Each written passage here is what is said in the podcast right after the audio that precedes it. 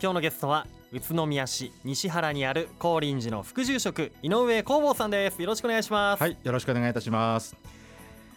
さあまずは高林寺という場所なんですけれども、ええ。ー井上副住職いらっしゃいます。高林寺どんなお寺なのか教えてください。えまああれですねさっきの話じゃないですけどええ。中央公園に一番近いお寺ですね、ええ。そうですよね、ええ。宇都宮市、まあ、東武宇都宮駅の西側はい。にありますよね。そうですね西原っていうのが、はい、実はここに歴史がやっぱり隠されてましてえ昔はですねこれ以上高林寺より外はですね原っぱだったって言われてますね。西のえ原ですから、へえ。あなるほど、え宇都宮の、まあ、こう宇都宮城から見て、やっぱ真西にあるっていうことですよね。そうですねええ。うんうんうん。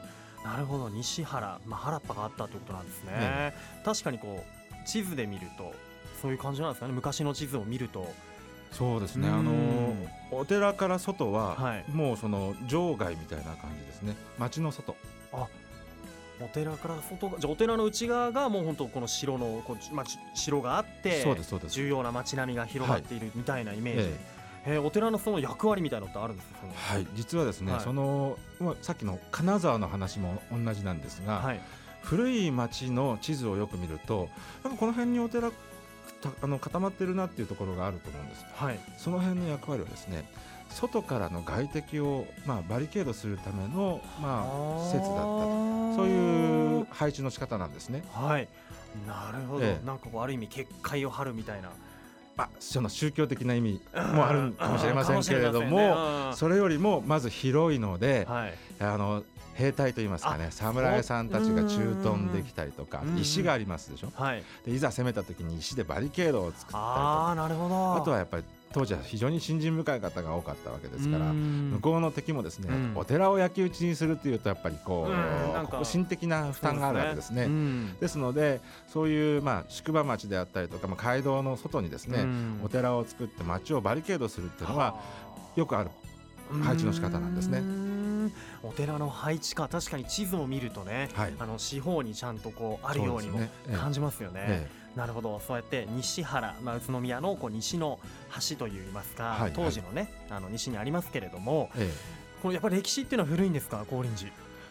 あのーお寺としては、はい。まあ、中の中ぐらいですね。うーん。創建が1425年ですからはい。もうすく少しで600年600年長いですよ。になりますね。あそうですか、もうずっと600年前からじゃあ今の場所に。いやそうじゃなくてですね、はい。今このスタジオがありますけどもその市役所の近く松ヶ峰のあたりにむか、最初はできたんじゃないかと言われてるんです。あ一番初めに。はい。はい。へえでそれからじゃあ今の西原にそれがですね、はい。もう一回引っ越しましてそうなんですか。あのーうん。東京街道と紅葉通りの交差点のところに今、はい。コンビニのローソンがありますね。はい。あそこに2回目の引っ越しであ1回目の引っ越し行ったらしいんですね。ねところがあの焼けてしまいましてうん。それで400年ぐらい前に今の西原、まあ、六道の高林寺に、はい。まあ、移転してきたという落ち着いてきたという感じ落ち着いてですね。江戸時代ですよねなるとねああじゃあそうやってまあこう宇都宮にずっと高林寺があり続けてるわけなんですけれども、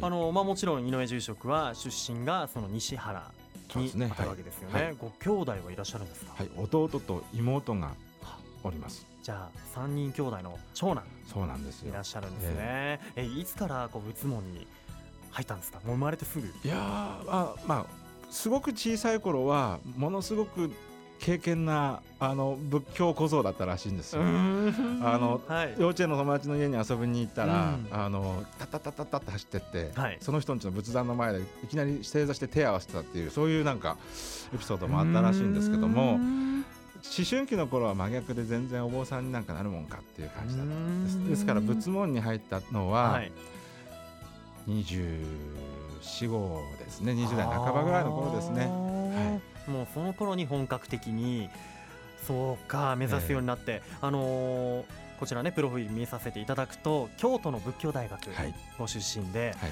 その後東京学芸大のはい。これは臨床心理心理学そうですねはい。を学んだ。はい。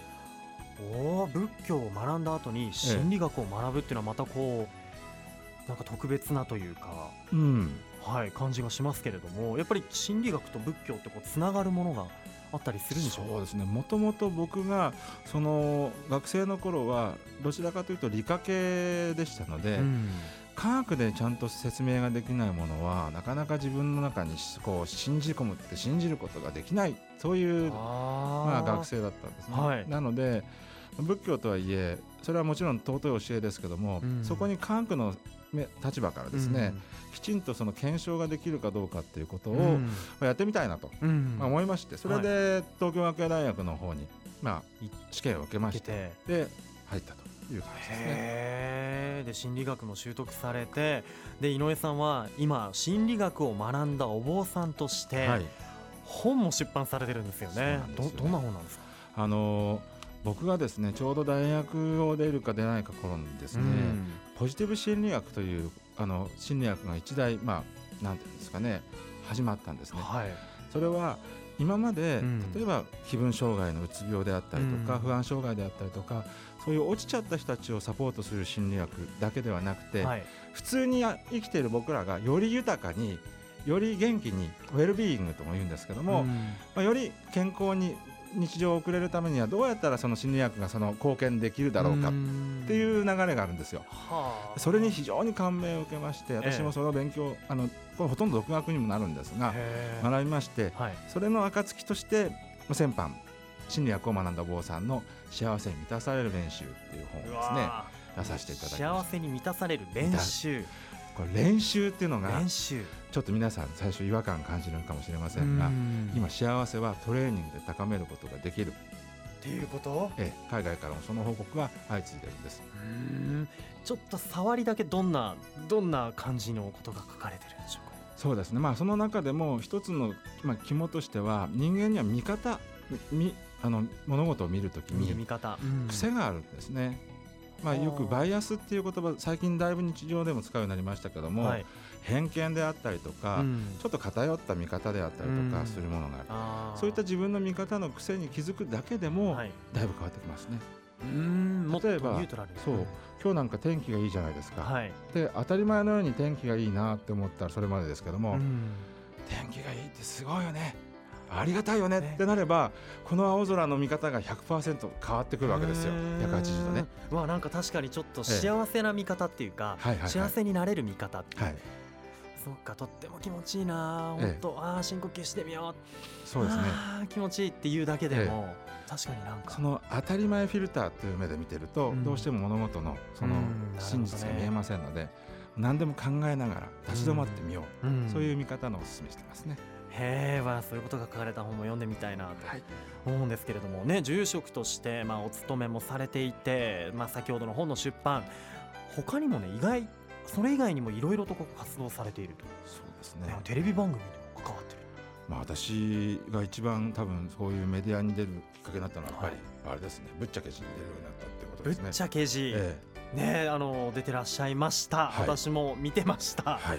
はい、あの日光東照宮の会とかはあの、ね、爆笑問題の太田さんを、太田さんねこうナビゲートして南川さんと。はい、お寺の紹介をしていたりとか、はいぶっちゃけ字なんでこうテレビ番組にこう関わるようになったんでしょうかね。あのぶっちゃけ字を立ち上げたのが自分たちなんですよ。あもう立ち上げから関わっていたと、そうなんです。あのあるまあこれ太田さんと田中さん爆笑問題の二人との一緒のある深夜番組にはい、我々出させてもらった時に、そのお坊さんの回だけ視聴率がとびきり良かったんです。そんれでディレクターの方がですね、はい、この番組もうやめてうん次回からお坊さんだけのバラエティやろう。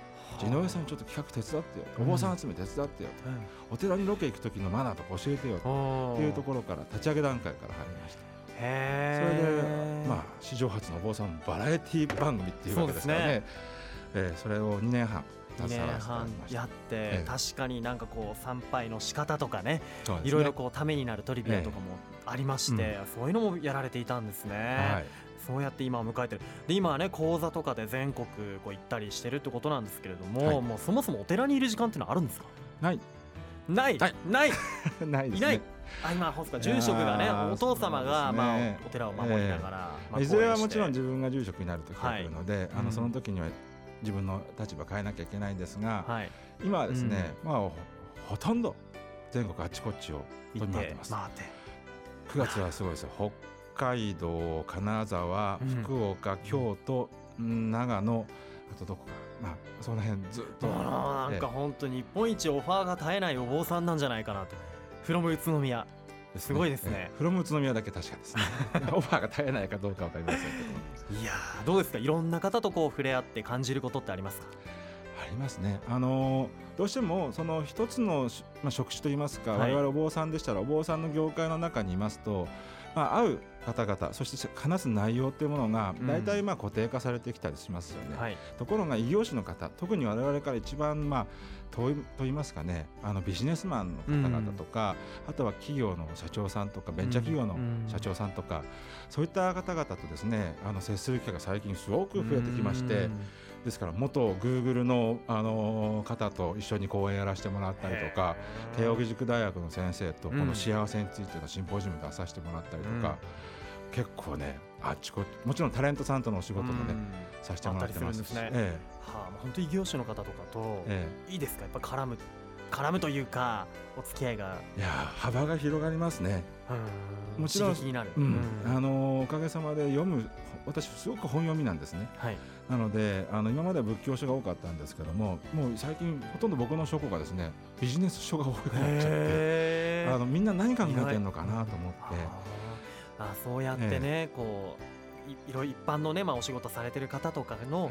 こう考えてることとかやっていることとかにこう触れていって、さらにこう人々のこうなんていうんですかね心をこうそうですよ。心の話を聞けるようなはいそういうトレーニングというかそそういう学習もされているとこやっぱりその人が悩んでいることがあるとしたらその人が悩んでいることの、まあ、環境であったりとか事情であったりとかその人の立場ってものがあると思うんですよ、その辺まで我々は理解してないと、うん。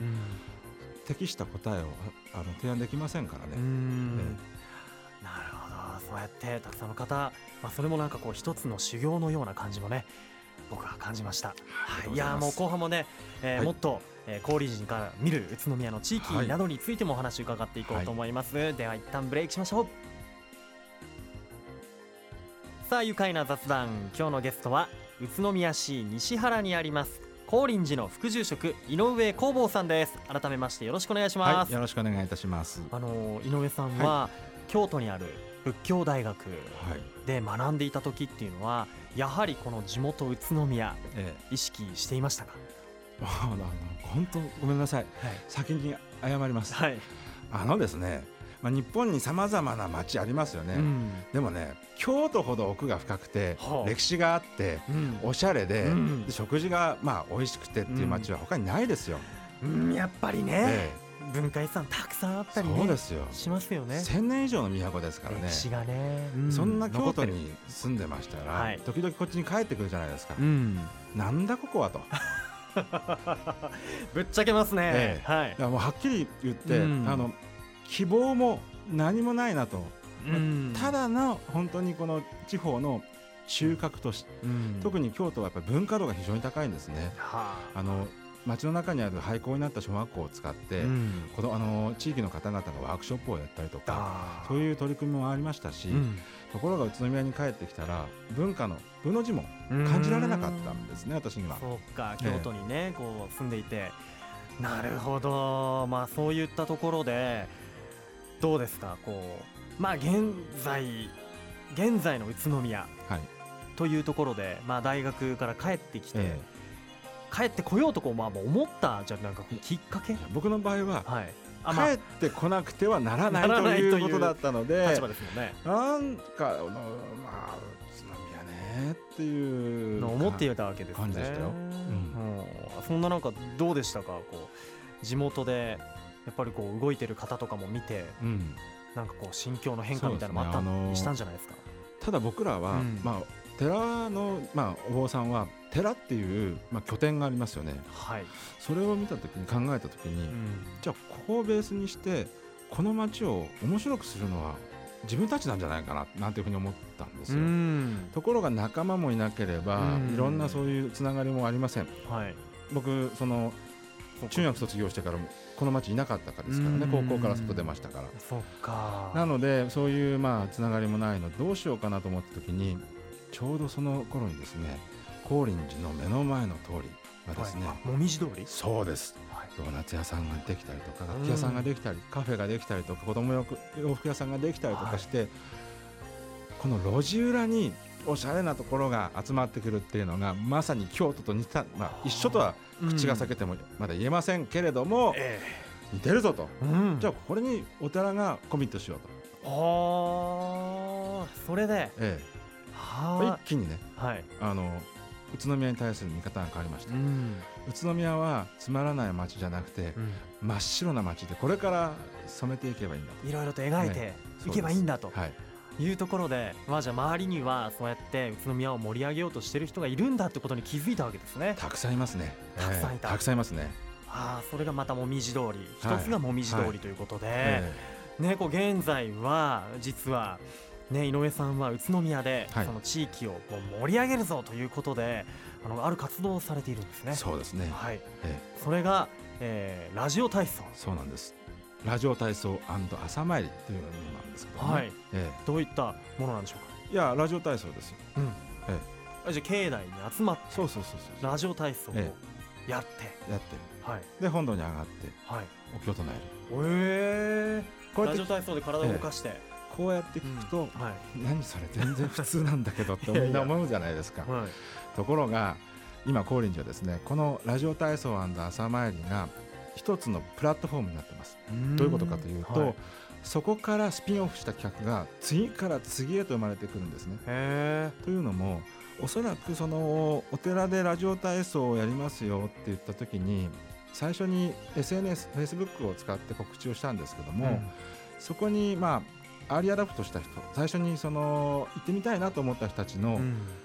層がですね非常にユニークな方々が多かったんですね。うん。まなんて言ったらいいんですかね。一人一人がご自身のコンテンツあのワークショップできるよとかとか。こういう人のつながりがあるよとか、こういうメディアに強いよとかっていう、そういう方々が非常に偶然にも多くて。偶然にも。もちろんもみじ通りの方もいますけどね。あそうやってこう多種多様な方たちが集まって、ラジオ体操をやって、ええ。お経を唱えたりして、はい。でまたその輪が広がっていくっていうのを今じゃあ感じているところ、はい。ちょうど今日開催されたんですそうねなんです。今日はしかもどうでした？今日は。最高でしたね。最高。もう最高も何が最高かっていうのは、んその体操の時にも言ったんですけども、はい。今年は夏が来ないで秋が来たみたいな感じじゃないですか。そうでしたね。でうん。それはちょっと夏が過ぎて寂しいのはあるんですけども、うん。やっぱりねこの青空ですよ、うん。久しぶりに青空の下外で,、でまた風がね心地よいじゃないですか。そこで体操ができたっていうのが本当に最高に気持ちよくて、うん。そしてその後本堂でお経をあげるんですけどもお経をあげながらもですね小鳥のさえずりなんかが聞こえてきたりしてましてね、素敵本当に今日は最高のラジオ体操でしたね。なりましたか。うん。ねラジオ体操で6時半ですもんね、はい。ラジオ体操でそこで集ってえでラジオ体操してその後朝参りしてお経を唱えてとか、ええ。もうなんか一日の最高のスタートになりそうですね。え一日じゃないですよ。ね。一月なんですよ。あ。1日ですからね。毎月1日に開催。そうなんです、ええ。ですから特にうん。まあちょっと話変わりますけど、はい今日9月1日はえあのもちろん関東大震災の日でもありますけども、ええ。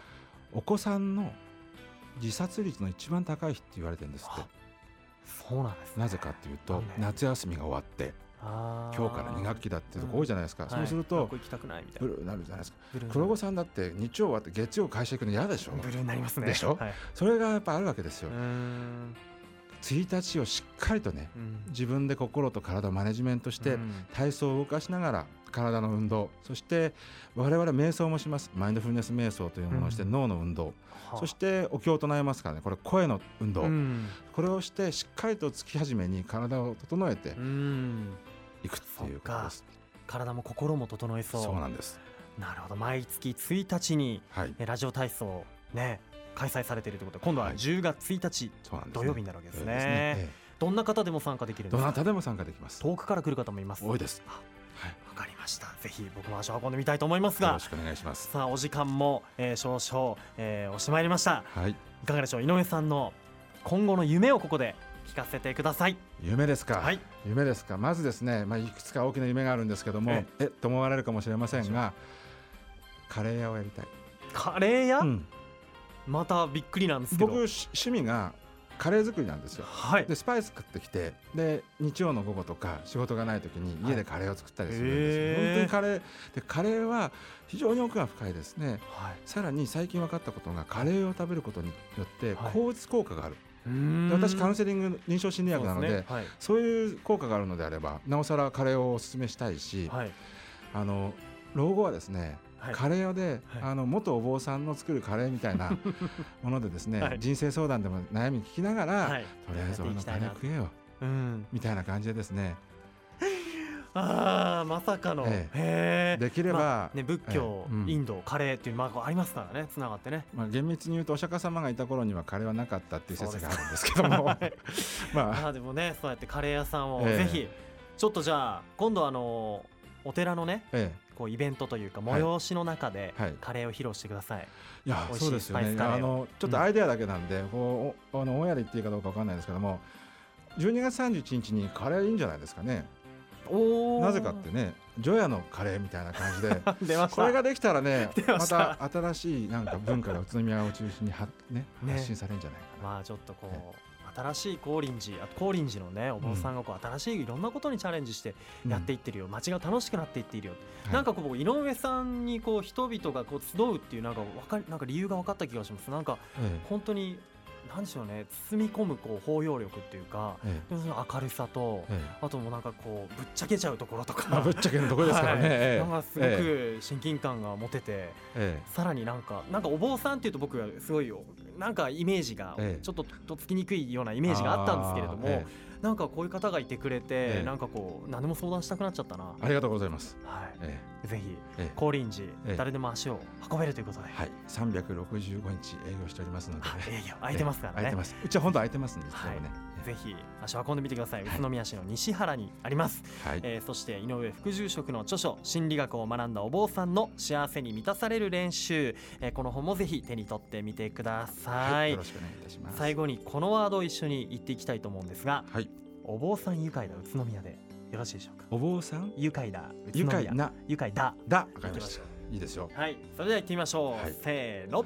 お坊さん愉快だ。宇都宮。ありがとうございます。これからも宇都宮で頑張ってください。今日はありがとうございました、はいありがとうございました。住めば愉快だ。宇都宮